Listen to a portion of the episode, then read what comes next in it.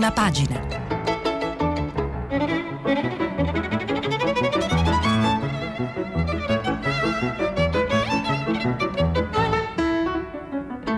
Questa settimana i giornali sono letti e commentati da Flavia Perina, editorialista del quotidiano La Stampa. Per intervenire telefonate al numero verde 800 050 333. Sms e WhatsApp, anche vocali, al numero 335 56 34 296. Eccoci qua, buongiorno a tutti, sono le 7.17 di sabato 7 marzo e i giornali in chiusura di questa settimana piuttosto complicata non soltanto per l'Italia, in primo piano c'è un po' il bilancio eh, di quel che è successo. Eh, la previsione degli esperti era che alla fine di questa settimana avremmo potuto capire le evoluzioni del coronavirus e l'efficacia delle forme di contenimento eh, messe in campo finora e, e si immaginava persino che, eh, si, che si sarebbe potuti andare incontro a un lento declino di questa epidemia. Così non è successo. Un po' tutti i giornali oggi pubblicano un, un bilancio, una previsione eh, per i prossimi giorni. Noi lo prendiamo da Repubblica che eh, a pagina 11 ci racconta a che punto è l'epidemia. Eh, sotto il titolo eh, c'è una sintesi eh, che già dice tutto, il contagio per ora non frena e il picco si allontana. Eh, Rezza dice, un epidemiologo, ci vuole più tempo.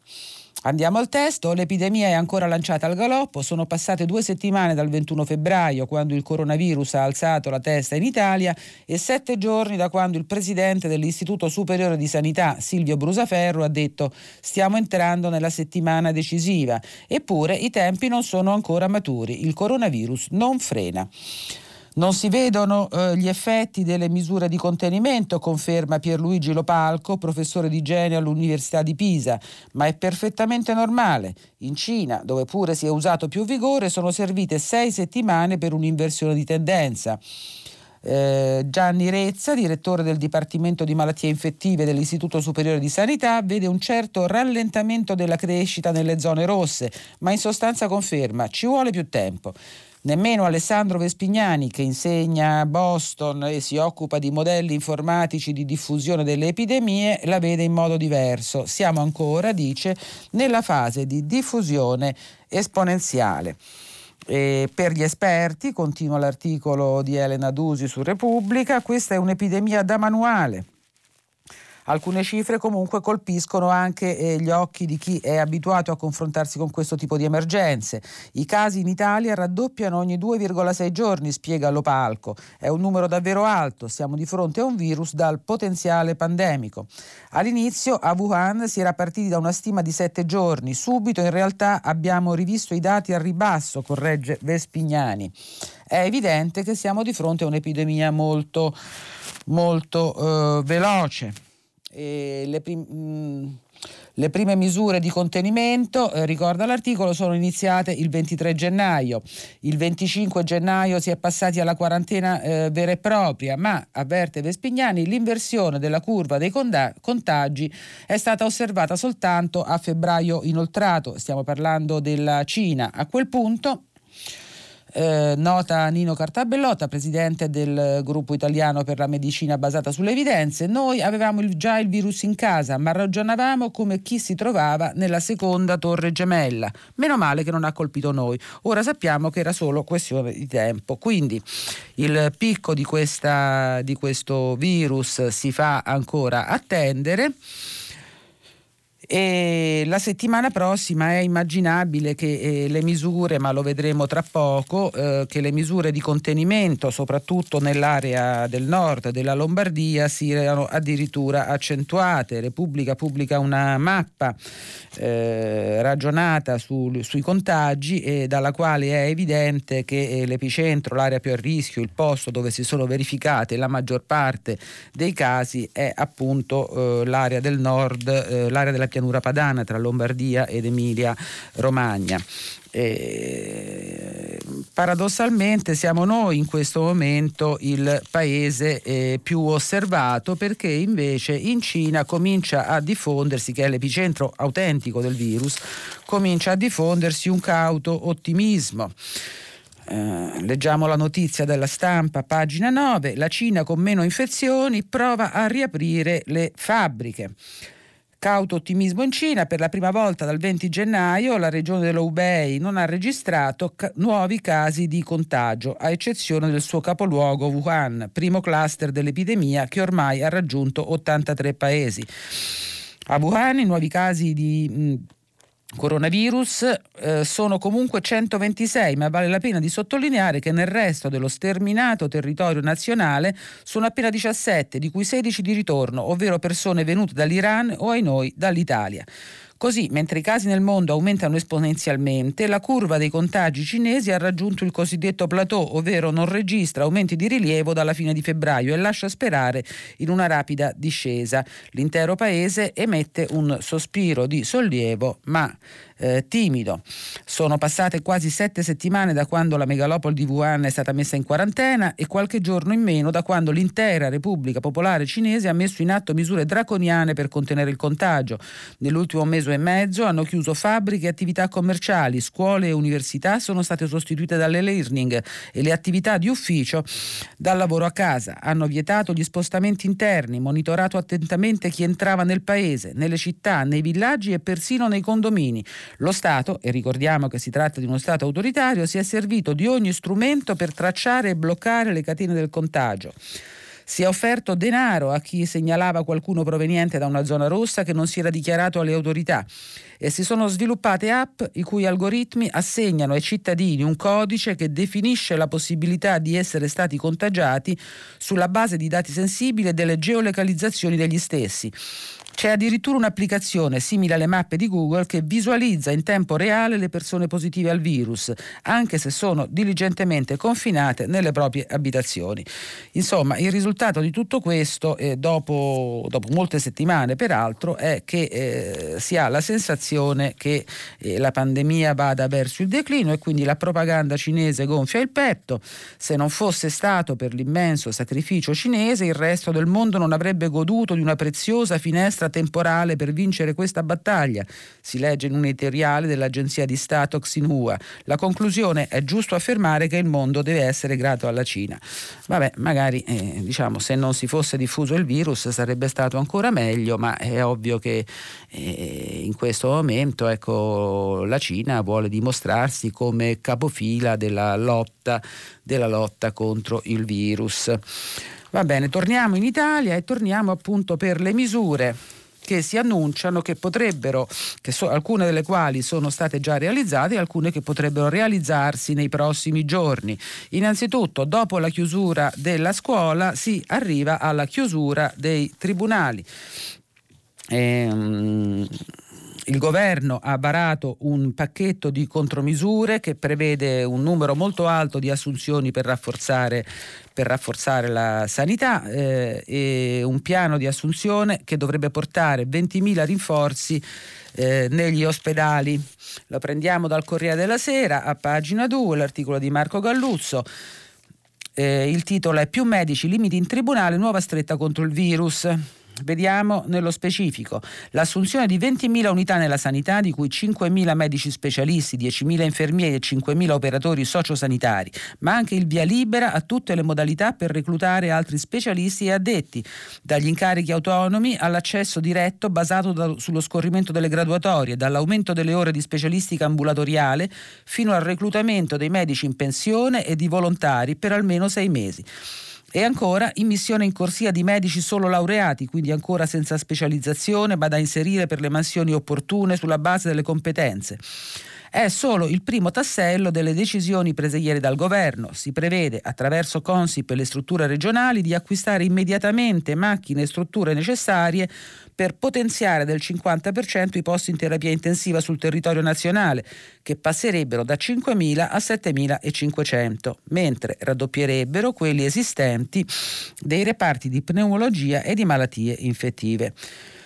Il budget è circa un miliardo di euro, da recuperare nell'ambito dello stanziamento da 7,5 miliardi deciso dal governo per fare fronte all'emergenza Covid-19.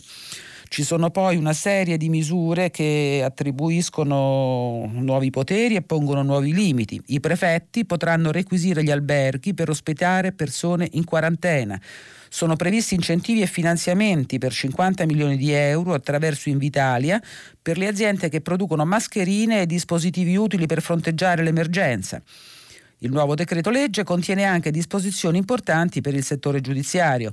Fino al 31 maggio i capi degli uffici giudiziari potranno limitare l'accesso alle sedi, quindi ai tribunali, del personale e potranno disporre la celebrazione a porte chiuse dei processi civili e penali e anche la celebrazione da remoto in caso sia necessaria la sola presenza degli avvocati eh, altri strumenti per evitare il contatto fisico, l'uso della videoconferenza per i detenuti, il rinvio delle udienze con le eccezioni delle cause in tribunale dei minorenni e delle cause relative ad alimenti, in tutti i procedimenti cautelari aventi oggetto la tutela dei diritti fondamentali per la persona, nei casi di abusi familiari e in altri casi eccezionali, cui il decreto fa esplicito riferimento, come le udienze di convalida dell'arresto o del fermo. In attesa dell'entrata in vigore di queste disposizioni, da lunedì prossimo è prevista la sospensione feriale dell'attività giudiziaria per due settimane, quindi provvedimenti diciamo importanti che eh, tuttavia potrebbero allargare il loro spettro nei prossimi giorni perché l'interrogativo del momento presentato un po' da tutti quanti i giornali riguarda la Lombardia. E eh, quindi la possibilità la possibilità, l'ipotesi estrema di chiudere tutta la regione. Eh, prendiamo, a cui ha fatto cenno anche il governatore della regione, Attilio Fontana. Eh, prendiamo la notizia da Repubblica, pagina 6. Più fonti autorevoli, scrive Repubblica, incrociate, attribuiscono al presidente della regione Lombardia Attilio Fontana toni molto drammatici. Convocando nel pomeriggio i capigruppo di maggioranza e di opposizione del suo ufficio e descrivendo la situazione come molto grave, Fontana si è detto disposto a chiedere al governo anche misure drastiche, come la chiusura di tutto il territorio regionale per un mese, per non rischiare, davanti a una pandemia, di dover prendere più avanti la decisione di chiudere per sei mesi, questa frase è virgolettata. La decisione spetta al governo, c'è chi dice che quella di Fontana sia un'iperbole, ma intanto l'ipotesi è in campo. L'articolo prosegue raccontandoci della situazione di Milano, la metropoli è deserta, in gran parte rassegnata a non uscire di casa. Nel fine settimana dovrebbe scadere la prima quarantena imposta a dieci comuni della Bassa Lodigiana.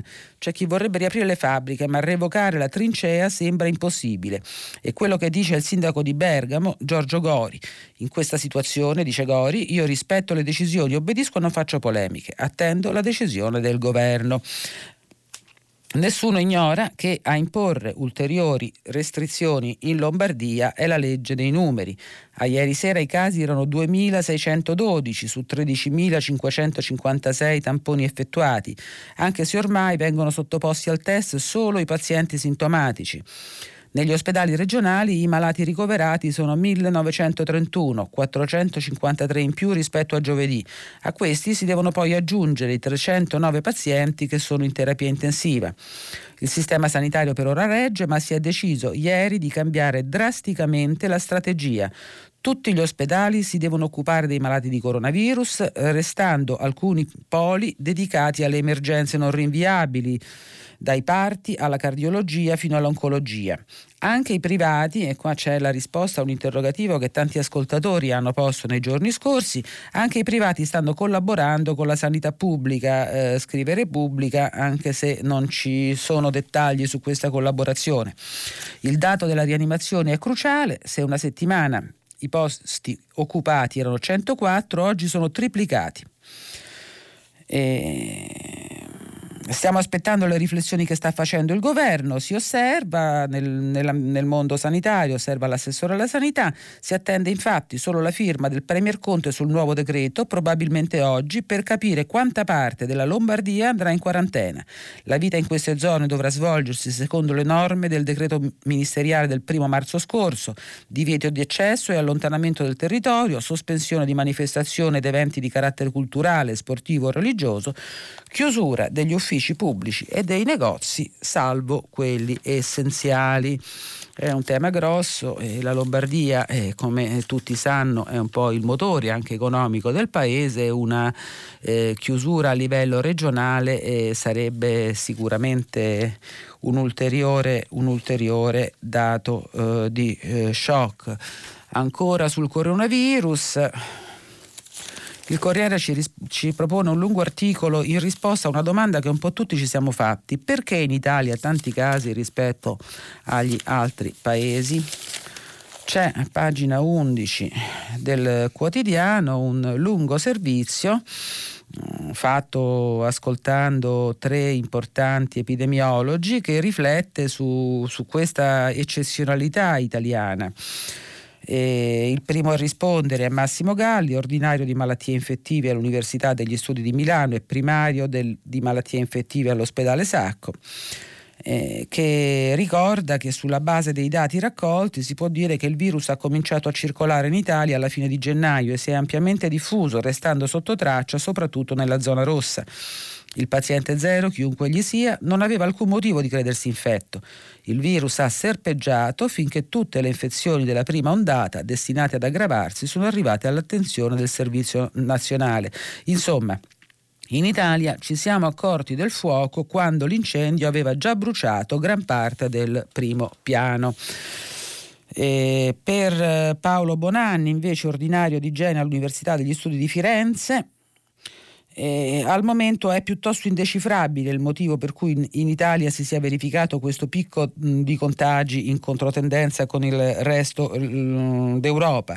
Bonanni non esclude la presenza di uno o due uno o più superdiffusori, e cioè soggetti in cui il microorganismo si replica in quantità tale da poter infettare molte persone in tempi, in tempi brevi.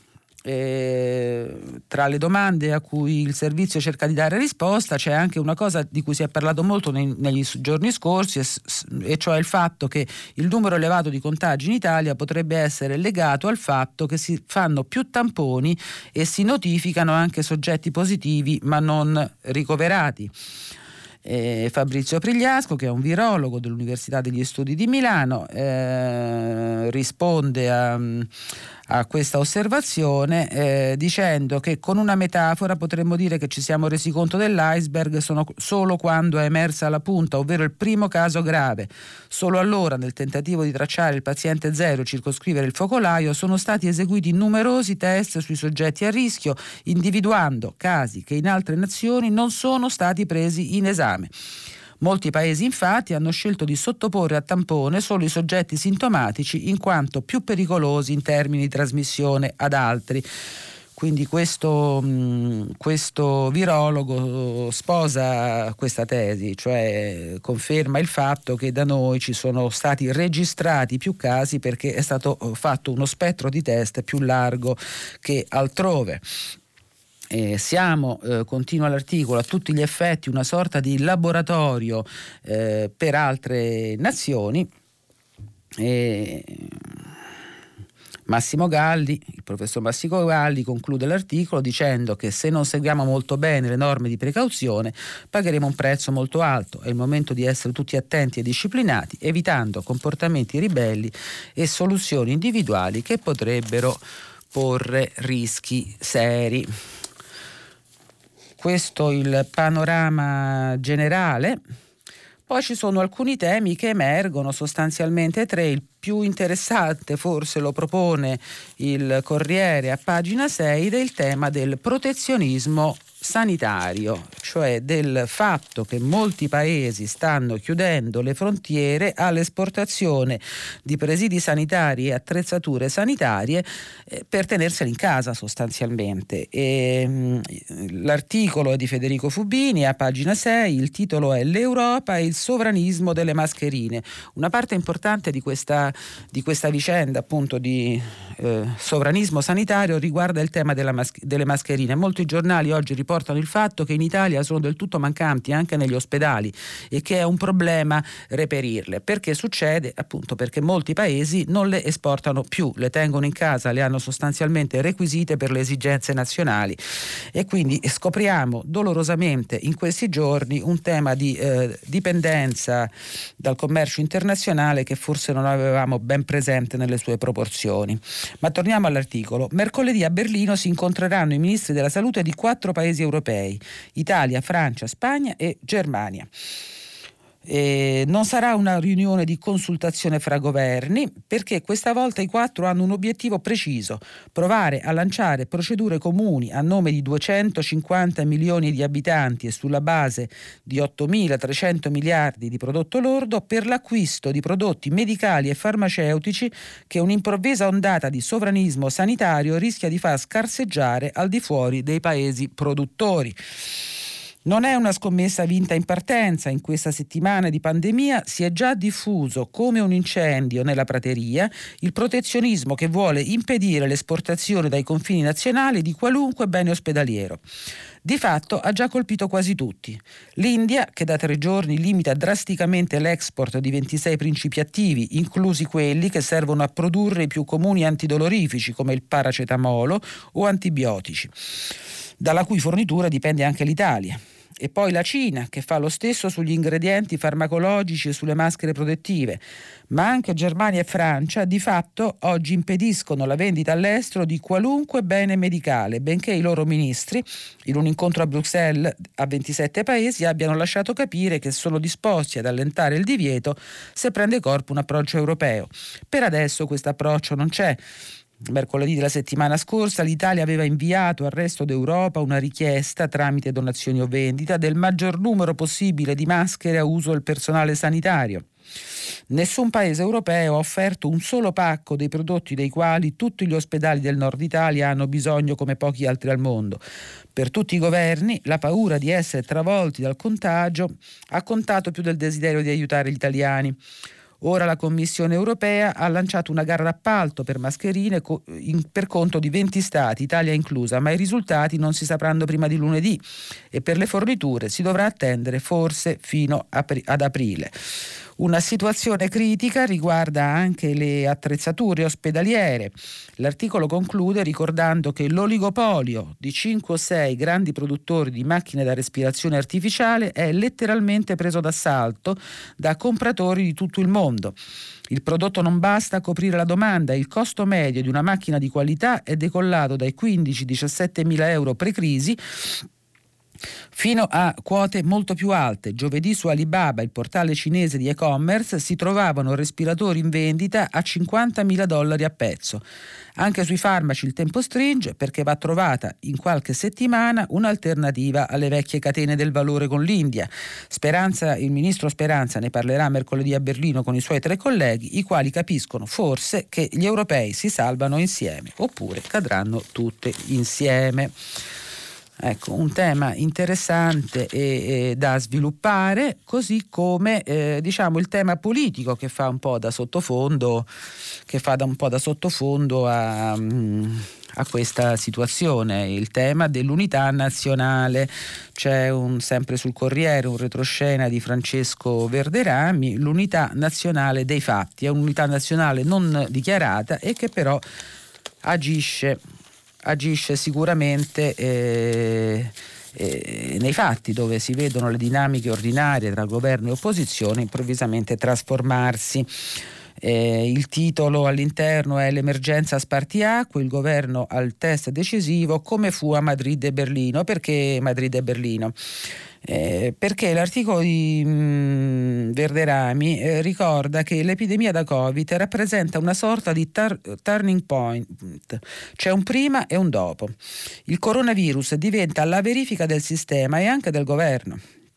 L'agenda 2023 su cui Conte aveva puntato per puntellarsi, se mai esistita, è stata stracciata. È sull'emergenza che misu- si misurerà il rapporto del Premier col Paese e basterà un nulla per far precipitare un esecutivo oggettivamente debole oppure per rafforzarlo. D'altronde, e qua arriviamo al tema Madrid e Berlino, In Europa già due volte negli ultimi 20 anni si sono verificati cambiamenti repentini e inattesi del quadro politico per effetto di emergenze. In Germania nel 2002 il cancelliere Schröder sembrava condannato alla sconfitta. Da mesi il popolare Stoiber gli stava davanti nei sondaggi, ma a poche settimane dal voto il modo in cui affrontò una drammatica esondazione del fiume Elba valse al leader socialdemocratico il successo anche se di misura. In Spagna nel 2004 il popolare Rajoy era pronosticato vincente. A tre giorni dal voto una serie sanguinosa di attentati scosse Madrid. Il Partito Popolare puntò l'indice contro i separatisti dell'ETA nonostante fosse chiara la matrice islamica. Nel paese scoppiò la protesta e a sorpresa dalle urne spuntò il socialista Zapatero. Quindi le emergenze come test decisivi delle classi dirigenti è un tema qua che viene ben spesgato e in relazione all'Italia Verderami dice questo. Il punto è se Conte saprà gestire questi enormi problemi. Per adesso è protetto dal clima di unità nazionale che si manifesterà la prossima settimana, quando il Parlamento dovrà autorizzare il governo per lo scostamento di bilancio necessario a varare le norme d'emergenza. Come potranno opporsi i partiti di centrodestra? Berlusconi e Meloni avevano capito per tempo che sarebbe stato impensabile rompere il clima di unità nazionale a meno di non pagare dazio con gli elettori e di entrare in conflitto anche con i loro governatori. Salvini, al dunque, per quanto in modo riottoso, ha dovuto acconciarsi. I leader di opposizione sono consapevoli che se il governo dovesse riuscire nell'impresa di gestire l'emergenza, il vento nel paese potrebbe cambiare. Ma il loro gioco per ora è obbligato. Poi si vedrà se Conte si mostrerà attrezzato per portare a compimento questa difficile missione. E dunque, infine, il terzo tema che potremmo titolare la gara degli allarmismi. Oggi la vince sicuramente il giornale che apre la prima pagina con un titolo Il documento segreto per decidere, per decidere chi salvare. Direttiva sciocca ai medici, curare prima chi ha qualche speranza. C'è questo documento segreto, che cosa sta succedendo? In realtà si tratta semplicemente di un documento che la società di anestesia e rianimazione e terapia intensiva SIARTI ha scritto per dare una guida etica ai primari che hanno da, gest- da gestire questa questa emergenza e per non lasciarli soli in decisioni delicate. Il documento non fa che eh, contenere eh, indicazioni eh, indicazioni già presenti, indicazioni insomma utilizzate ordinariamente in questo genere di vicende e, e, e ricordare che il criterio di base su cui si lavora è tenere in considerazione eh, tutti i parametri delle persone, eh, delle persone destinate o consigliate di, dei, per i reparti di rianimazione, quindi la gravità della malattia, la presenza di altre patologie, la compromissione di altri organi e ovviamente, e ovviamente eh, l'età sono raccomandazioni di etica clinica piuttosto, piuttosto eh, ordinarie e tuttavia ecco, il giornale sceglie di trasformarle in un documento segreto per eh, decidere chi salvare e va bene, l'allarmismo è stata una costante, una costante di, questa, di questa emergenza e, ed è immaginabile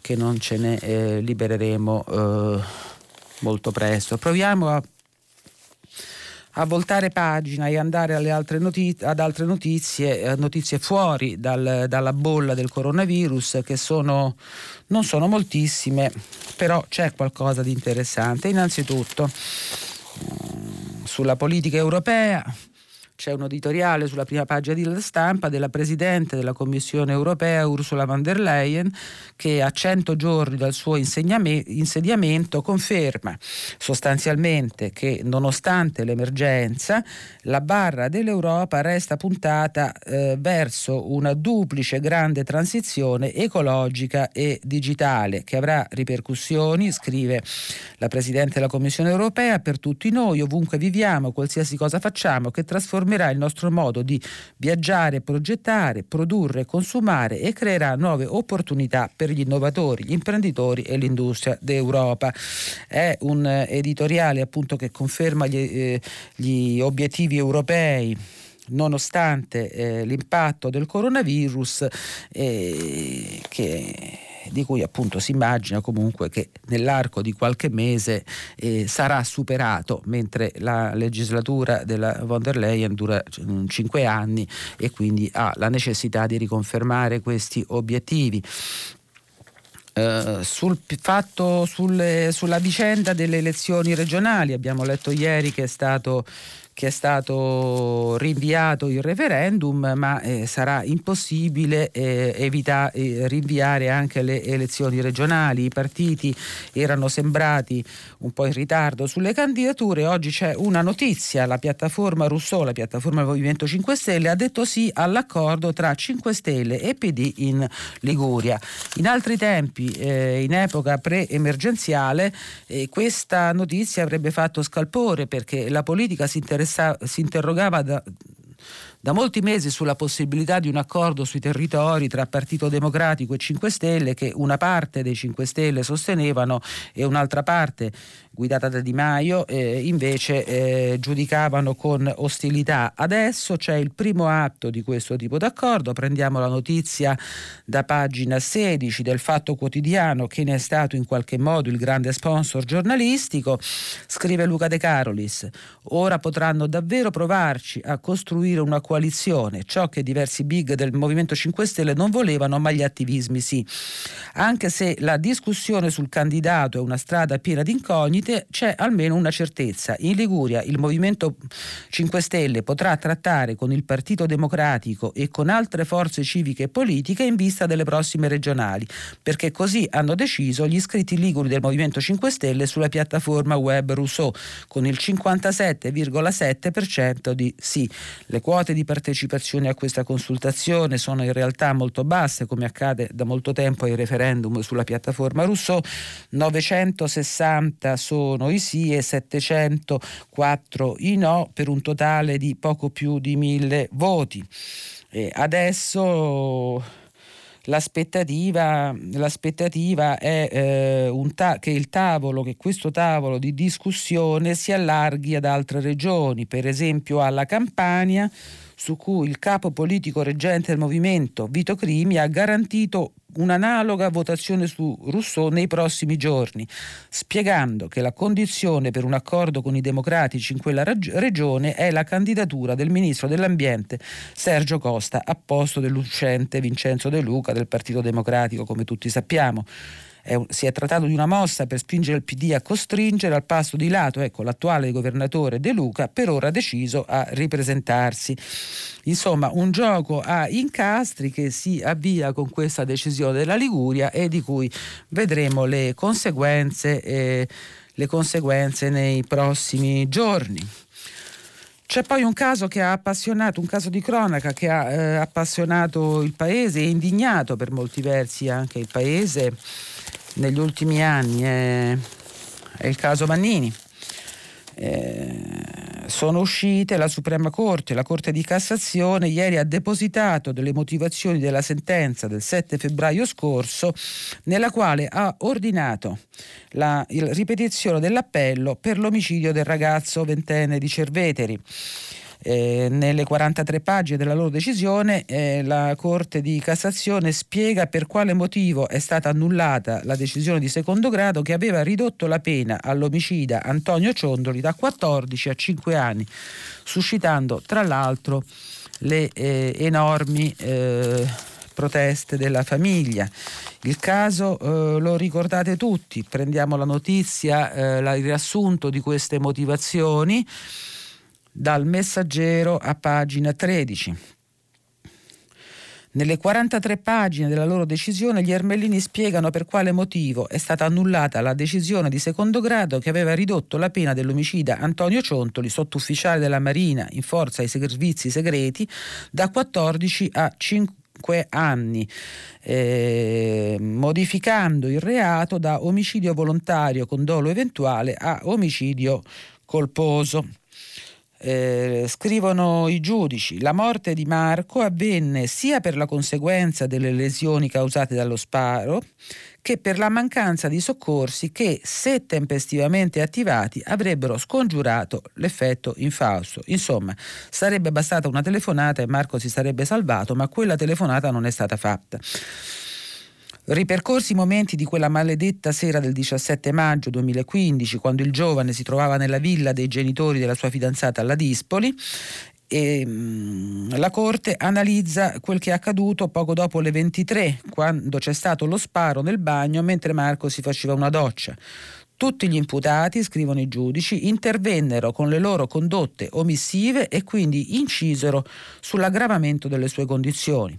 Una partecipazione alla tragedia di fatto riconosciuta presero parte, scrive, anco, scrive, ancora la sentenza, alla mm, gestione delle conseguenze dell'incidente, si informarono su quanto accaduto, trasportarono il ferito in un'altra stanza, recuperarono la pistola e provvidero a riportarla in un luogo sicuro, rinvennero il bossolo, eliminarono le macchie di sangue con strofinacci e successivamente composero il numero telefonico di chiamata dei soccorsi. Sotto i riflettori Federico Ciontoli, e la madre, i primi a contattare il 118 alle 23.41 durante la lenta agonia di Marco durata 110 minuti. Entrambi, in quel momento, afferma la Corte, avevano appreso della versione del colpo a salve e, vera o falsa che fosse, non la riferirono. La presenza di Martina, la figlia, si può collocare sulla scena del crimine, era un'altra delle domande a cui doveva rispondere questo verdetto. La Cassazione non lo esclude, rievocando l'intercettazione ambientale nella caserma dei carabinieri che... Eh, eh, registrò eh, Martina mentre mimava al fratello la scena dello sparo, affermando espressamente di avervi assistito. Ribaltata la motivazione in appello, che in sintesi aveva sostenuto che Ciontoli non volesse la morte di Marco per non perdere il posto di lavoro, insomma questo eh, era il motivo della vecchia sentenza d'appello che aveva consentito, eh, consentito lo sconto di pena. Eh, sia che Marco sopravvivesse sia che morisse, osserva la Cassazione, quel fatto non poteva essere occultato perché se il ragazzo non fosse morto avrebbe potuto raccontare quel che era accaduto. Infine c'è nelle motivazioni un passaggio chiave sul dolo eventuale a carico dei ciontoli. Non si può parlare di mera accettazione del rischio dell'evento, chiariscono i giudici, ma dell'accettazione che l'evento si realizzi e quindi si sostanzia la ragione della colpevolezza.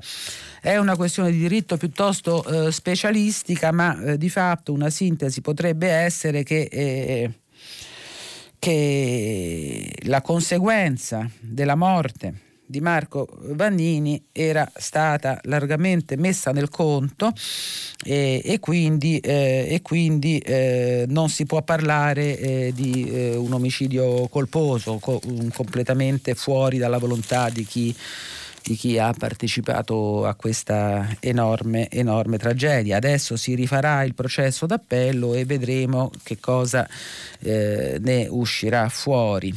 Siamo, ci stiamo avvicinando alla chiusura. Ecco, normalmente in altri tempi, in altri anni, questa giornata del 7 marzo sarebbe stata largamente impegnata, occupata eh, dagli articoli, dai commenti, dalle valutazioni sulla festa delle donne che è domani, una festa che eh, qualcuno contesta ma che a moltissime donne eh, piace molto e che è normalmente appunto anche l'occasione per fare un bilancio un bilancio delle, delle, cose che sono accadute durante l'anno, per lanciare proposte, per, per eh, far parlare personaggi. E quest'anno eh, della festa non si parla affatto, anche perché eh, praticamente quasi tutte le manifestazioni collegate sono state sospese a causa dell'emergenza coronavirus e, e siamo tutti occupati da altri pensieri e tuttavia c'è un articolo che si può che si può leggere in chiusura, è un,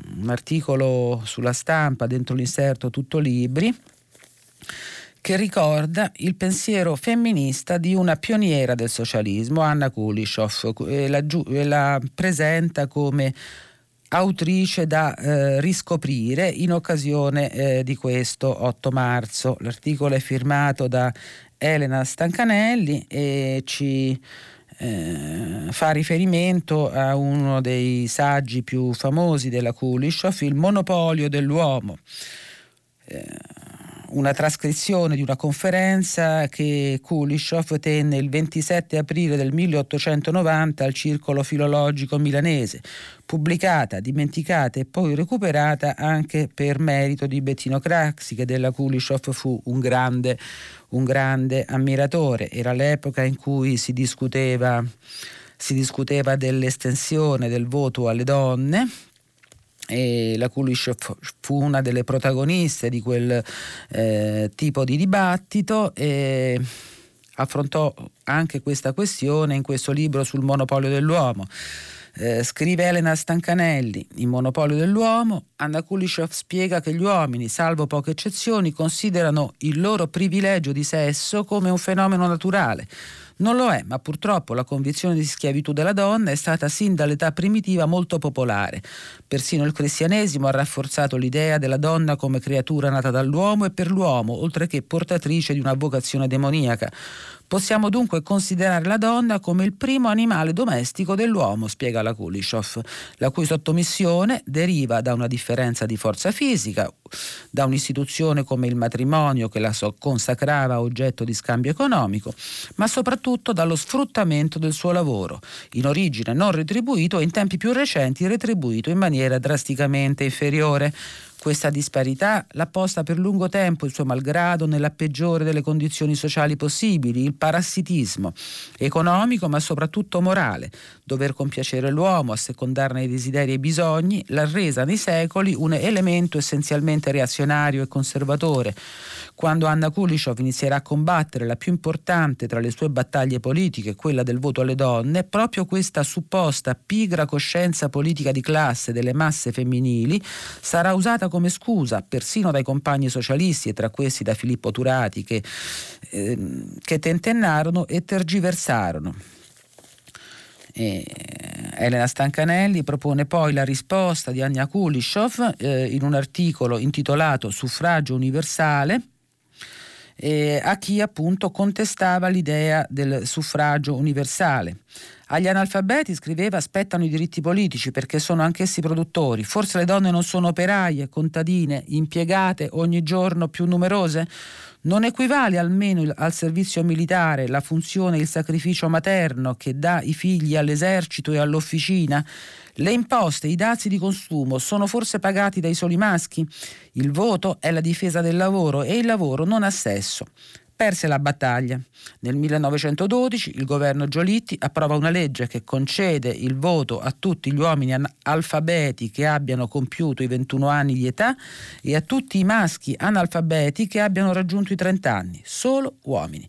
Il suffragio universale, inteso come voto per tutti, uomini e donne, senza distinzione alcuna di sesso o di classe, sarà introdotto in Italia solo nel 1946 Vent'anni dopo la sua morte, e ricorda in conclusione l'articolo, Anna Kulishov è sepolta a Milano al cimitero monumentale. Così aveva chiuso un, un, suo importante discorso nel 1890. Mi auguro per il trionfo della causa del mio sesso solo un po' meno di intolleranza degli uomini e un po' più di solidarietà delle donne.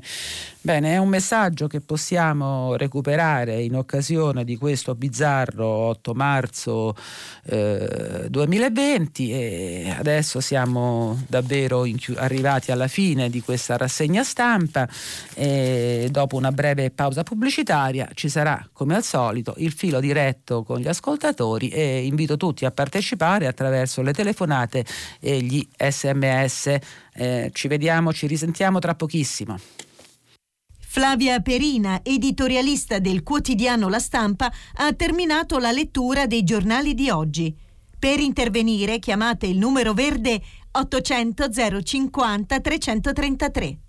Sms WhatsApp, anche vocali, al numero 335 56 34 296. Si apre adesso il filo diretto di prima pagina per intervenire porre domande a Flavia Perina, editorialista del quotidiano La Stampa. Chiamate il numero verde 800 050 333.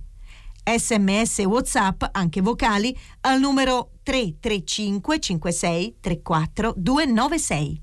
La trasmissione si può ascoltare, riascoltare e scaricare in podcast sul sito di Radio 3 e sull'applicazione Rai Play Radio. Eccoci qua con il filo diretto, buongiorno a tutti e partiamo subito con la prima telefonata. Pronto? Sì, buongiorno, sono Gianni, parlo da Venezia. Salve Gianni.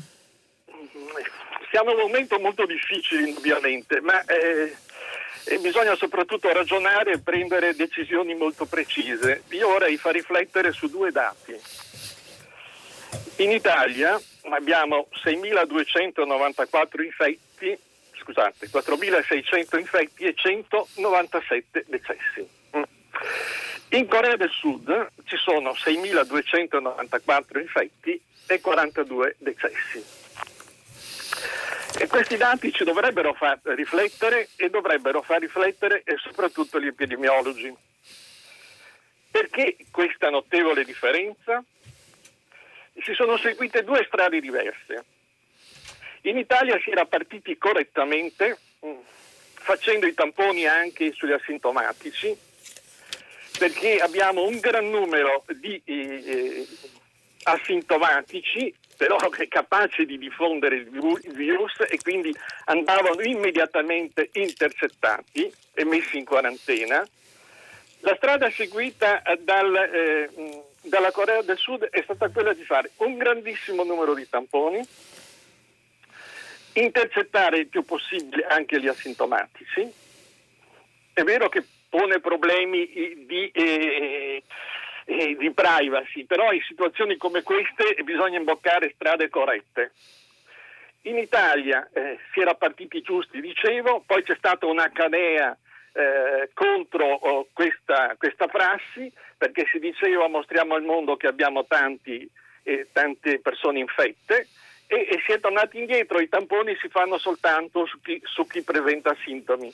Il quadro che abbiamo è gravissimo. Caro la stampa, ecco, un altro problema è stata la stampa. La stampa ha avuto un atteggiamento patriottico, da prima, neanche da censure da prima guerra mondiale. È un problema di voi giornalisti, che bisogna avere un ruolo diverso e un coraggio diverso, fare indagini, mostrare confronti, aiutare la popolazione, diffondere come è stato fatto eh, all'inizio, che qua muoiono i vecchi, e quindi per i giovani eh, continuare la vita come prima e i contatti si è aggravata la situazione. Adesso abbiamo una situazione veramente grave e questa consapevolezza deve essere diffusa nel Paese. Ho visto soltanto un esperto, Burioni, che ha avuto il coraggio di sostenere questa posizione e anche la lettura eh, nei confronti di questo esperto è stata alteranante. All'inizio lo si è osannato, poi, quando è cambiata l'aria dicendo che non bisogna eh, mostrare il quadro grave, si è andata, eh, si è andata a intervistare eh, mm, la eh, virologa del sacco che diceva che è più o meno che un, un'influenza si è andata avanti in questo modo, sbagliando. Adesso bisogna cambiare registro e dire le cose come stanno, perché poche persone infettate possono creare un danno enorme. Diceva un esperto, un epidemiologo dell'Università di Harvard, recentemente in un'intervista, che solo 100 o 200 infettati possono infettare l'intero, un intero paese, il grande paese come gli Stati Uniti. Bene, o si ha questa consapevolezza o non si cambia la situazione nel nostro paese, che si, sta, si stanno riempendo tutti i reparti che possono salvare la vita alle persone, non soltanto che hanno eh, colpite dal coronavirus, ma anche altre persone che possono avere l'infarto o l'ictus. Dobbiamo essere consapevoli di questa situazione. Bene Gianni, Gianni eh, sì, no, andiamo alle risposte, andiamo alle risposte. Allora, pratiche, sulle pratiche dei tamponi eh, eh, l'Italia ha seguito e sta seguendo le indicazioni dell'Organizzazione Mondiale della Sanità, eh, così come quasi tutti i paesi. Sul giornalismo non c'è dubbio che abbia avuto un atteggiamento ondivago, prima è stato molto allarmista, poi ha tirato i remi in barca, poi adesso credo che eh, eh, il giornalismo stia raccontando i fatti con una notevole trasparenza e, e quanto al dato che eh, le vittime di questa terribile catastrofe sono soprattutto gli anziani è un dato di fatto, è stato raccontato perché è così. Quanto ai reparti, eh, persino al nord dove eh, l'emergenza è veramente importante, i reparti per i malati oncologici, per gli interventi urgenti sono aperti normalmente e, e tali resteranno come ha stabilito l'ordinanza del governo e i reparti di pneumologia, l'ossigeno sono garantiti a tutti coloro che ne hanno bisogno. Il caso Burioni, eh, Burioni eh, è stato effettivamente esaltato in una prima fase, ma poi non è che abbiamo smesso di parlare di Burioni oppure che è stato emarginato per un qualche motivo. Ha fatto un grave scivolone definendo quella signora una ricercatrice in prima fila nella lotta contro questo virus. Lui stesso ha dovuto scusarsi eh, perché si è reso conto di aver detto una cosa che non stava né in cielo né in terra e in questi giorni abbiamo assistito a opinioni differenti tra i viro- virologi, come è lecito che esistano anche in ambito scientifico. I giornali ne stanno dando conto, eh, c'è chi ha alcune opinioni e chi ne ha altre e mi sembra, e mi sembra tutto quanto abbastanza, abbastanza normale. E restiamo al telefono, pronto? Pronto? Buongiorno. Buongiorno. Senta, io avevo telefonato per un Ma problema che... ci dica come si chiama e da dove chiama. Eh, mi chiamo Francesca e chiamo da Napoli. Eh, dunque, eh, sono state chiuse le scuole. Ora ci sono molti genitori che non hanno nonni a disposizione e che badino ai bambini. E pra- ad alcune categorie, ai medici, eh, come medici, è arrivata addirittura una circolare che vieta di prendere ferie, di prendere congedi per motivi familiari, eccetera. Te, bisogna anche tenere presente che non tutti hanno il lavoro sotto casa, quindi magari devono fare ore di viaggio per andare al lavoro così e non hanno a chi lasciare questi bambini. Che devono fare? Devono lasciarli soli in casa. So di, di una persona a Milano, per esempio, che, che ha lasciato un bambino di 11 anni solo in casa perché non sapeva come fare. E, e, e ci sono coppie disperate che non sanno come fare con questi eh, bambini minori. E io penso che un ragazzo di 15 anni si possa anche lasciare solo a casa, anche se è un minore, ma un bambino che so di 6 anni, di uh, minori oppure anche di 10-11 anni, mica può essere lasciato solo a casa. Sì, Francesca, eh, questo è oggettivamente un problema ed è una eh, io davvero ho l'aspettativa, la speranza anche che si attivino nel paese forme di solidarietà tra vicini di casa, tra conoscenti, tra amiche e amici, perché soprattutto le donne si trovano in grave difficoltà eh, su questo problema. Detto questo, eh, c'è anche una mia eh, se posso esprimere un'opinione personale, forse questo tipo di emergenza aiuterà anche i nostri figli a crescere perché a 11 anni, io penso che a 10-11 anni un ragazzino possa essere lasciato da solo in casa per le 6 o 7 ore che sono eh, richieste a qualsiasi persona per andare a lavorare, forse magari ci aiuterà anche a emancipare un po' un po' questi ragazzi che molto spesso trattiamo bambini, come bambini piccoli anche quando quando non lo sono e per i bambini piccoli è oggettivamente un problema, soprattutto per i bassi redditi, per chi non può permettersi una babysitter e davvero l'unica speranza è che si attivino forme di buon vicinato, di solidarietà tra persone per gestire questa eh, situazione che tra l'altro rischia di prolungarsi perché una delle eh, anticipazioni di oggi riguarda il fatto che la chiusura delle scuole possa essere prorogata fino alla prima settimana di aprile. Andiamo ancora avanti, pronto? Ah no, passiamo agli sms perché ha colpito molto questa vicenda, questa vicenda delle eh, mascherine. Ci sono tanti messaggi che riguardano questo fatto. Scrive Ida, si ammalano i medici perché non hanno mascherine adeguate, è gravissimo. Lo Stato dovrebbe ordinare perentoriamente la produzione di, medicina, di mascherine adatte per medici e cittadini a basso costo vista l'emergenza. Anziché occuparsi se il calcio si gioca a porte chiuse, Abbiamo fior di tecnici e ricercatori, occupiamoci di questo. Anche Franco dice la mascherina non sembra un prodotto complesso, veramente la seconda manifattura d'Europa che è l'Italia non riesce a convertire rapidamente qualche stabilimento alla produzione di mascherine e eh, presidi. E, ehm, c'è invece una ascoltatrice che ci dice mi pare utile e interessante far sapere che le mascherine si possono anche preparare in casa con stoffa adatta e un po' di competenza con ago e filo. Una sarta che conosco le sta preparando per i tecnici di un ospedale, saranno lavabili e sanificabili serviranno non direttamente a chi segue i positivi ma ad altro personale. Sarebbe forse utile diffondere queste, queste competenze. E, mm, in effetti questo tema, questo tema delle mascherine ci sta a tutti e penso anche io, già alcune fabbriche in Italia si stanno riconvertendo, è un buon settore sul quale impiegarsi e speriamo che altre lo facciano al più presto. Torniamo al telefono, pronto? Eh, buongiorno. Buongiorno. Buongiorno, mi chiamo Daniela e telefono da Siena. Ci dica tutto Daniela. Sì, eh, io telefono perché eh, sono rimasta molto costernata del fatto che non è stato prorogato eh, l'inaugurazione della grande mostra di Raffaello alle scuderie del Quirinale. Eh, io avevo già prenotato largo anticipo questa visita collettiva eh, insieme a un'associazione di Siena e, e però non essendo stata prorogata almeno oltre il 15 di questo mese, dato che ora in questo momento è tutto chiuso, anche tutte le nostre piccole realtà locali, i nostri teatri, i nostri cinema, io non posso partecipare perché sono stata operata al cuore quindi ho dei, anche dei rischi personali, però anche perché come cittadina non mi sentirei in questo momento di eh, contravvenire a quello che mi è stato consigliato, cioè di non spostarmi, di non creare eh, possibilità di contatti, di, pro, di propagazione del contagio.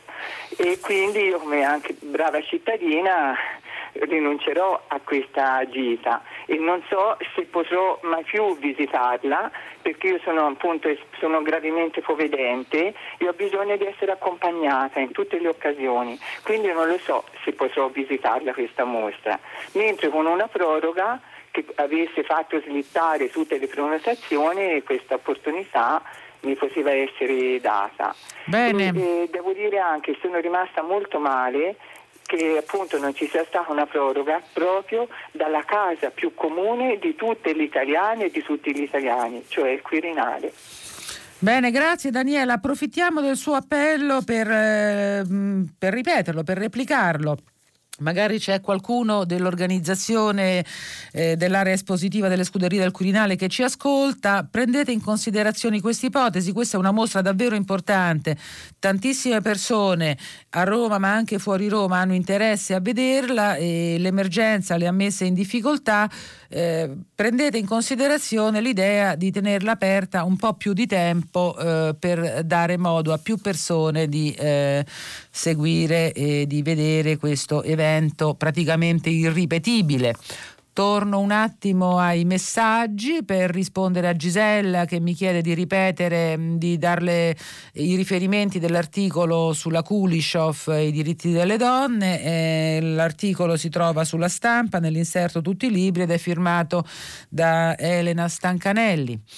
E, ehm, poi andiamo a Uh, sempre sul tema della Kulishov, scrive Luciano da Forlì, un po' troppo sbrigativa l'analisi della Kulishov sulla concezione della donna nel cristianesimo, eh, origine del peccato creata da una costola dell'uomo. Ma andiamo al Vangelo, non c'è né giudeo né greco, né uomo né donna, dice il Vangelo. Sotto la croce c'erano solo donne e poi le grandi figure di sante, Santa Caterina da Siena, una su tutte, ma potrei proseguire con tante altre.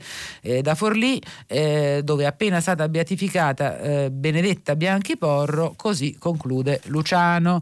Eh, Luciano ha ragione, bisogna tenere le, mh, conto dell'epoca in uh, cui eh, si svolgeva questo dibattito e della eh, personalità della Kulishov, anarchica, socialista, rivoluzionaria, che in quegli anni eh, apparteneva a un mondo che vedeva eh, la Chiesa come un nemico. E continuiamo, continuiamo ancora un po' sui, sugli est. Ah, no, c'è una telefonata in linea. Pronto? Pronto? Buongiorno. Buongiorno, mi chiamo Lamberto, telefono da Perugia. Salve Lamberto. sente? Sì, sì, va bene. La, mi, mi, ascolta? Sì, sì, l'ascolto, la sento perfettamente. Dunque, guardi, c'è un problema. Mi dispiace di doverla correggere perché ho apprezzato molto la sua conduzione questa settimana. Ieri ha detto lei che sulla base delle cose di un virologo americano chiudere le scuole non serve quasi a niente. Non è affatto vero per due ragioni, una di fatto e una scientifica. La prima è che noi abbiamo centinaia di ragazzi a scuola in classi di 25-30 allievi, vicini non un metro come dice il Ministero, ma mezzo metro e poi nei corridoi, nelle palestre e poi quelli più grandi la sera nei bar, negli happy hour, eccetera, eccetera, che diventano portatori di virus, diventano veicoli di virus da e verso la scuola, da e verso la casa, da e verso la società se, fino ad affermare, come risulta da una ricerca di epidemiologi americani, pronto? Sì, sì, la sento, la sento. Da epidemiologi americani che laddove sono state chiuse le scuole durante epidemie di virus si è avuta una riduzione dei contagi del 30%. Per favore non dite sciocchezze. La seconda questione. Giovedì lei ha detto la sanità italiana è molto buona ma è la più costosa. No, non è né la più costosa né la molto costosa. Se lei esamina i dati della, ehm, della spesa pro capite dei cittadini italiani e il, eh, la percentuale del della spesa sanitaria sul prodotto interno lordo, vedrà come l'Italia è tra i paesi più, eh, dire, più, più corretti da questo punto di vista. Spendiamo di meno e abbiamo una, una, sanità migliore degli altri. Mi dispiace di dire queste cose perché sono indispensabili. Ma si figuri Lamberto, si figuri Lamberto, sui virologi eh, posso dirle che io in generale in questi giorni non ho espresso mai opinioni su questo virus, ho letto le opinioni dei virologi che sono molto spesso, eh, molto spesso discordanti. Abbiamo scoperto che anche nel mondo scientifico, come è ovvio, ci siano opinioni diverse eh, diverse in materia. Sui costi pro capite della sanità italiana accetto volentieri la correzione, io non li ho eh, esattamente, esattamente, presenti, so che eh, negli ultimi 15 anni i tagli alla sanità in Italia sono stati molto robusti, quindi è probabile, come ci diceva Lamberto, che eh, appunto la sanità italiana, ancorché eh, molto efficiente rispetto a quella di altri paesi, sia diventata pure meno costosa perché è stata fortemente eh, tagliata. Eh, restiamo al telefono, pronto? Pronto? Buongiorno. Riccardo. Buongiorno, sono Riccardo. Cioè, io telefono perché ieri riguardo al problema Cina-Italia, eh, eh, diciamo, il problema è posto così, anche stamani ha detto eh, hanno fatto due ospedali in una settimana i cinesi e invece noi non riusciamo neanche a produrre le mascherine. Ecco, quindi di fronte a un'emergenza simile eh, si apprezza delle, delle, caratteristiche anche di un regime oligarchico, dopo tutto, dove c'è meno libertà. Quindi, però, noi siamo per la democrazia tutti, ma quale democrazia? La democrazia non è un totem, la democrazia senza il senso civico è, è, diventa un'anarchia. Il senso civico vuol dire, per esempio, rispetto delle regole in genere, anche del rispetto delle regole della stessa democrazia.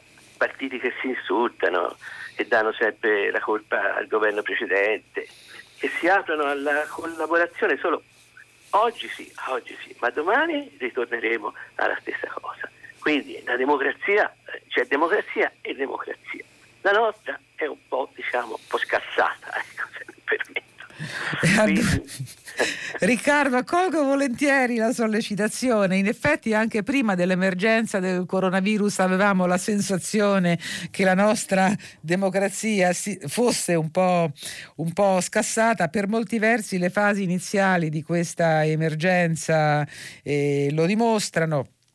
E adesso appunto siamo un po' rientrati in carreggiata, sembra esserci più unanimità nelle, eh, nelle, negli atteggiamenti dei partiti nei confronti, nei confronti, di questa nuova situazione. Detto questo, personalmente, ma credo anche lei, come tutti quanti gli ascoltatori, eh, non ho alcuna suggestione che mi, porta, che mi porta a dire ma forse alla fine stanno meglio in Cina. Continuo a pensare che stiamo meglio noi, anche se per costruire costruire un ospedale ci mettiamo probabilmente 5 o 6 anni, anche perché eh, non usiamo eh, magari gli schiavi nella, o i prigionieri politici per, per tirare sui muri. E, penso che comunque sia ecco, la nostra con, continui a, a, ad essere una situazione migliore. Certo, un po' più di, po più di eh, decisionismo su alcune vicende come questa che è oggettivamente sconcertante delle attrezzature sanitarie di base eh, non sarebbe sgradito.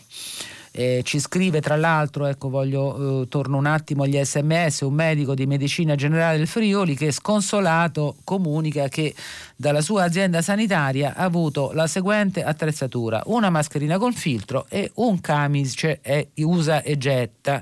Eh, si chiama Isabella, tutta la, nostra, tutta la nostra solidarietà, speriamo che questo decreto appena varato dal governo che riguarda anche questo tipo di attrezzature e le riunioni in sede europea che ci saranno domani per cercare di sbloccare il commercio dei presidi sanitari eh, servano a qualcosa ed arrivino un po' a rimpinguare eh, depositi di attrezzature dei nostri ospedali e dei nostri presidi sanitari. Torno al telefono, pronto? Pronto, eh, buongiorno, mi chiamo eh, Franco, telefono da Parma. Ehm, eh, mi riferisco anch'io a questa notizia collaterale no, della carenza che vediamo perché le farmacie non le hanno queste mascherine, questi presidi, che sembrano prodotti molto semplici da produrre. Fra l'altro proprio l'Emilia Romagna è ai vertici, non è la seconda manifattura, ma forse la prima in termini di produzioni medicali e farmaceutiche e anche tessili. Eh, il tessile poi no, prevale in Toscana in, e, e, quindi eh, è inspiegabile il fatto che in tutte queste settimane non si sia riusciti a convertire alcune produzioni con eh, queste mascherine. Fra l'altro Un'altra cosa che mi chiedo è vedere i lavoratori del commercio sprovvisti di, di, di protezioni.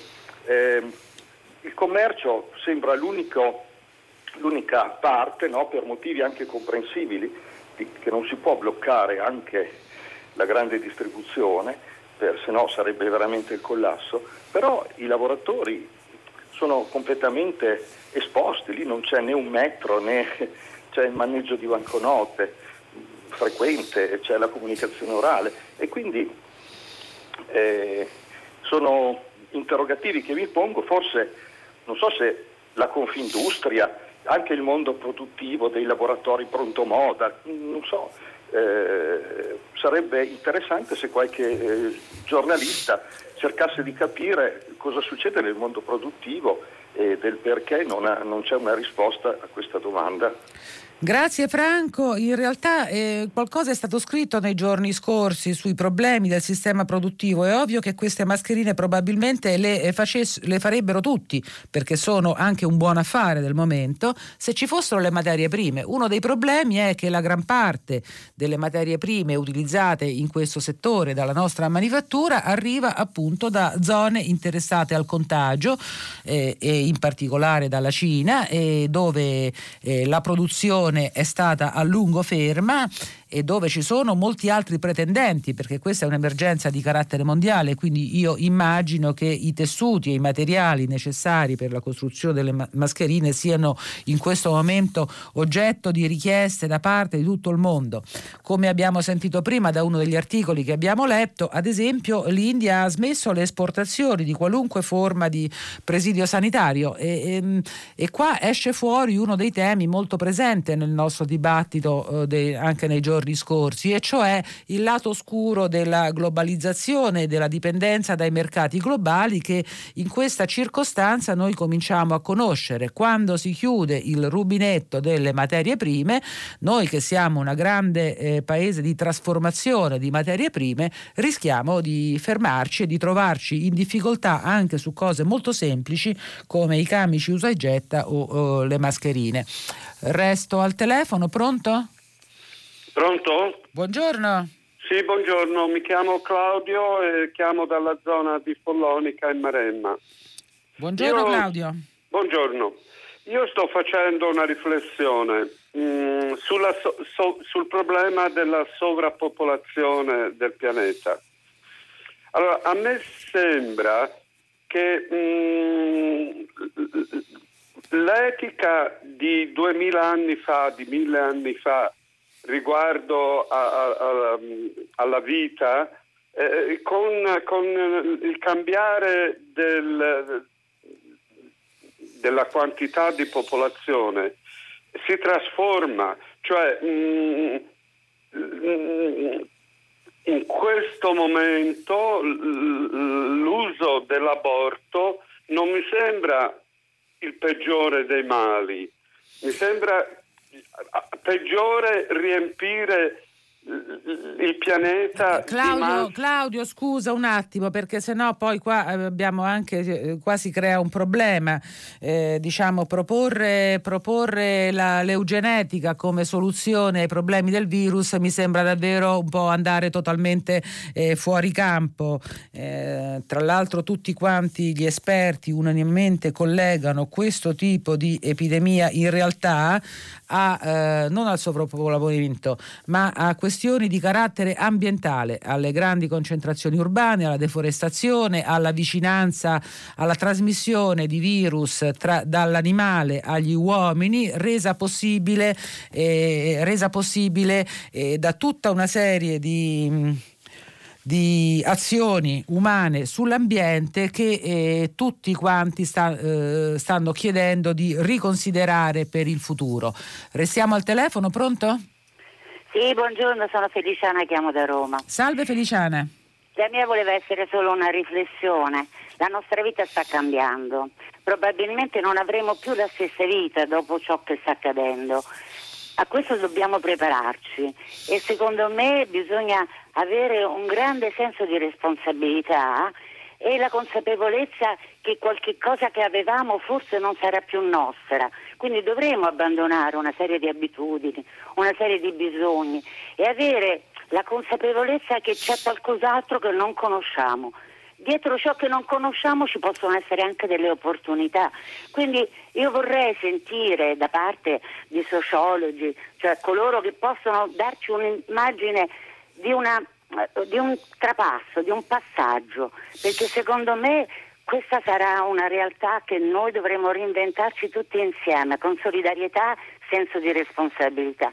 Mi lascio aggiungere una cosa, io sono a Roma, sono lontana, ma sento profondamente il bisogno di abbracciare tutti coloro che stanno facendo dei sacrifici incredibili e a questo che dobbiamo pensare e quindi sottrarre qualche nostro piccolo privilegio.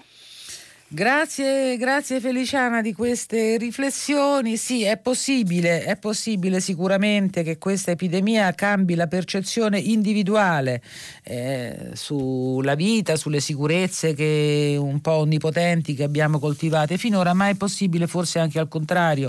Io ricordo che abbiamo vissuto epidemie importanti che ci scioccarono all'epoca, la SARS, Ebola in Africa, crearono un grandissimo allarme e una percezione di pericolo pericolo, dopodiché ce ne siamo un po' tutti dimenticati e se ne sono dimenticati anche, anche i governi perché la prevenzione, il modello di sviluppo, le, le azioni dei, dei governi eh, non sono mai poi state messe in discussione, passate, passate queste ventate di grandi paure, eh, il tema è stato archiviato. Ecco, forse in questa occasione, eh, con un dramma che riguarda un po' tutto il pianeta, eh, magari si troverà invece la forza di, di, ecco, di, di fare considerazioni più profonde. Resto al telefono, pronto? Pronto? Buongiorno. Buongiorno, sono Paola da Perugia. Allora, io volevo fare presente un problema, una riflessione che ho fatto in questi giorni, cioè eh, a proposito dei respingimenti dei profughi alla, al confine della Grecia, no? E che, sta- che, è stato fatti violentemente a scapito soprattutto di donne e bambini e eh, la eh, Presidente dell'Europa, la, la, del, dell'Europa Unita, eh, l'Europa guidata da due donne, no? che noi abbiamo accolto come un grande eh, passo avanti, no? noi donne, si è espressa in favore di questi sistemi violenti e questo veramente mi ha mm, sbalordito. Proprio una donna ha parlato contro, eh, diciamo, ha, eh, anzi ha parlato a favore di questi respingimenti violenti che colpiscono soprattutto donne e bambini ovviamente. E poi questo in concomitanza della festa della donna, mi è sembrata veramente una cosa eh, molto eh, brutta insomma. Sì, eh, Paola, è una cosa che ha stupito tutti. Penso che l'essere donne e uomini non c'entri. Eh, pen- noi abbiamo avuto per molti anni eh, Angela Merkel, che è stata un po' diciamo, eh, eh, il, eh, il, motore d'Europa, che attivò politiche di tutt'altro tipo. Accolse un milione di rifugiati in Germania all'epoca della prima ondata migratoria.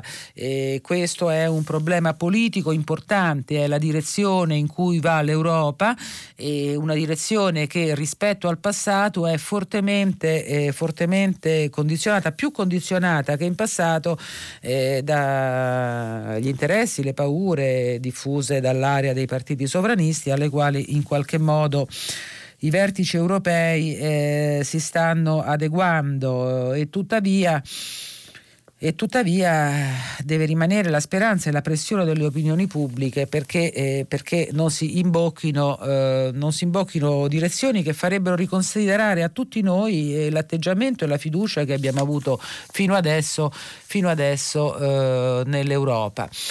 Eh, torniamo ai messaggi che eh, sono, più, che sono per lo più intorno all'emergenza coronavirus. Eh, c'è Esther che riapre un dibattito molto presente anche negli scorsi gius- giorni. Come sempre scrive risulta troppo comodo per le strutture sanitarie private non avere oneri come rianimazione e pronto soccorso che non rendono affari d'oro. Sarebbe doveroso specificare che è solo la sanità pubblica a farsi carico dell'epidemia di coronavirus. Sì Esther, è vero, questo è chiaro a tutti e soltanto oggi in quest'ultimo decreto di cui abbiamo dato notizia poco fa c'è un accenno, un capitolo che riguarda la, il coinvolgimento della sanità privata che tra l'altro, convenzionata ovviamente, che tra l'altro in Lombardia è molto forte nella gestione, nella gestione eh, dell'emergenza. E, ehm, vedremo adesso nelle prossime ore con, con, più dettagli in che cosa consisterà questo uh, coinvolgimento. Eh, c'è Simonetta da Milano che chiede, volevo sapere come viene calcolato il numero dei guariti. Sono le persone che superano la malattia nella forma grave, a queste vengono aggiunte le persone asintomatiche con tampone positivo che in seguito si negativizza. Eh, no, Simonetta, i guariti eh, sono, penso, calcolati un po' come eh, da standard per qualsiasi malattia. Eh, sono le persone a cui è stato fatto il tampone e che risultano risultavano e che risultavano colpite da coronavirus in qualunque forma, dalle più leggere che impongono solo l'isolamento a casa a quelle invece che portano complicazioni respiratorie e che, eh, e che dopo un tot e dopo le terapie adeguate messe in atto eh, guariscono.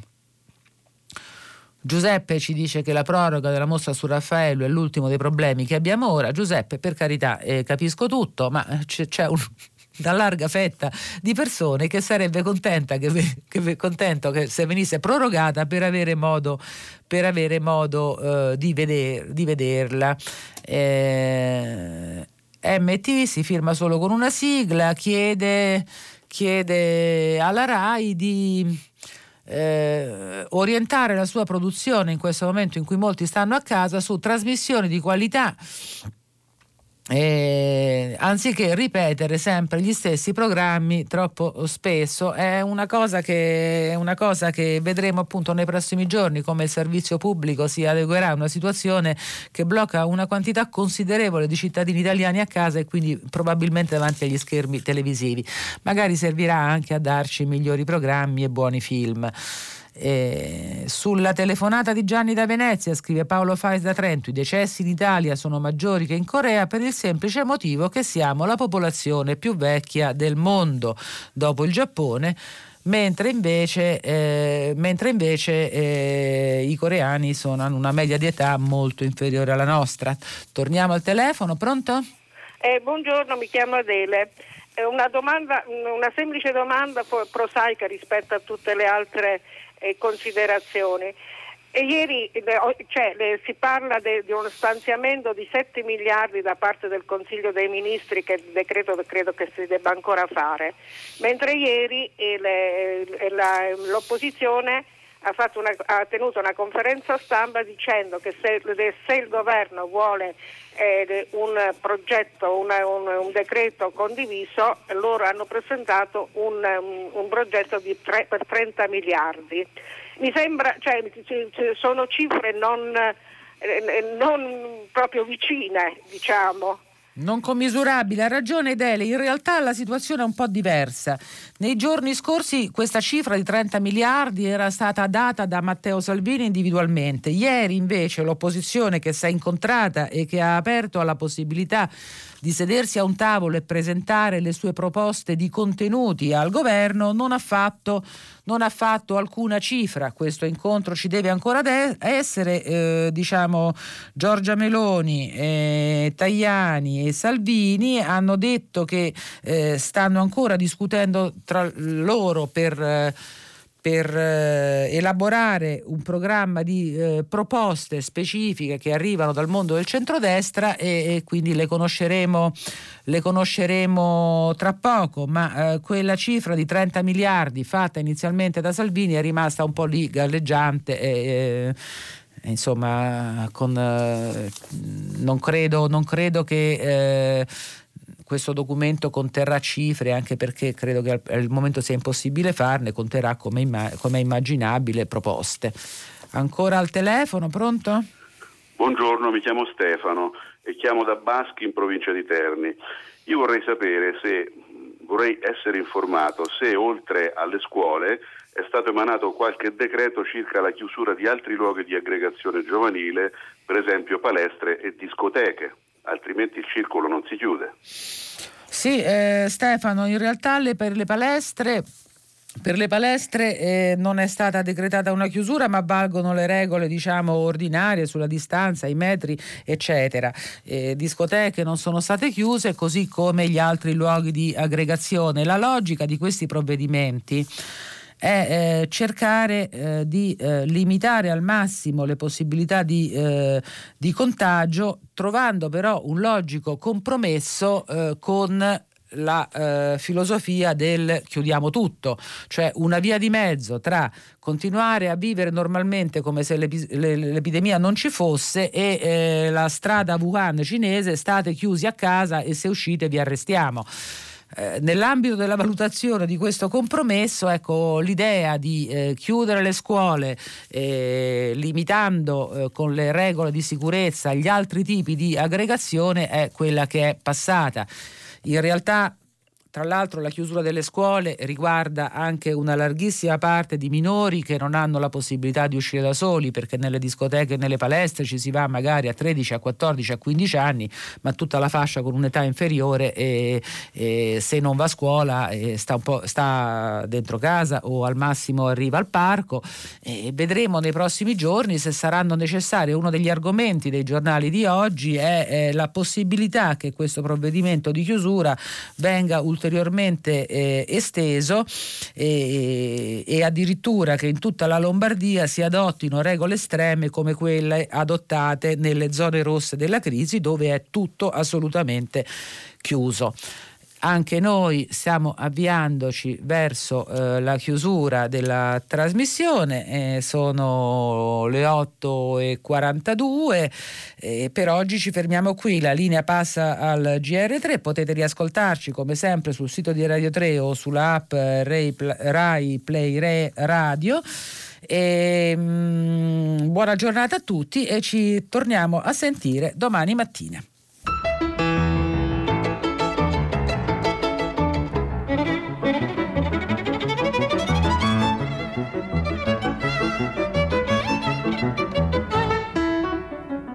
Flavia Perina, editorialista del quotidiano La Stampa, ha letto e commentato i giornali di oggi. Prima pagina è un programma a cura di Cristiana Castellotti. In redazione Maria Chiara Beranec, Natascia Cerqueti, Manuel De Lucia, Cettina Flaccavento. Posta elettronica, prima pagina, chiocciolarai.it. La trasmissione si può ascoltare, riascoltare e scaricare in podcast sul sito di Radio 3 e sull'applicazione Rai Play Radio.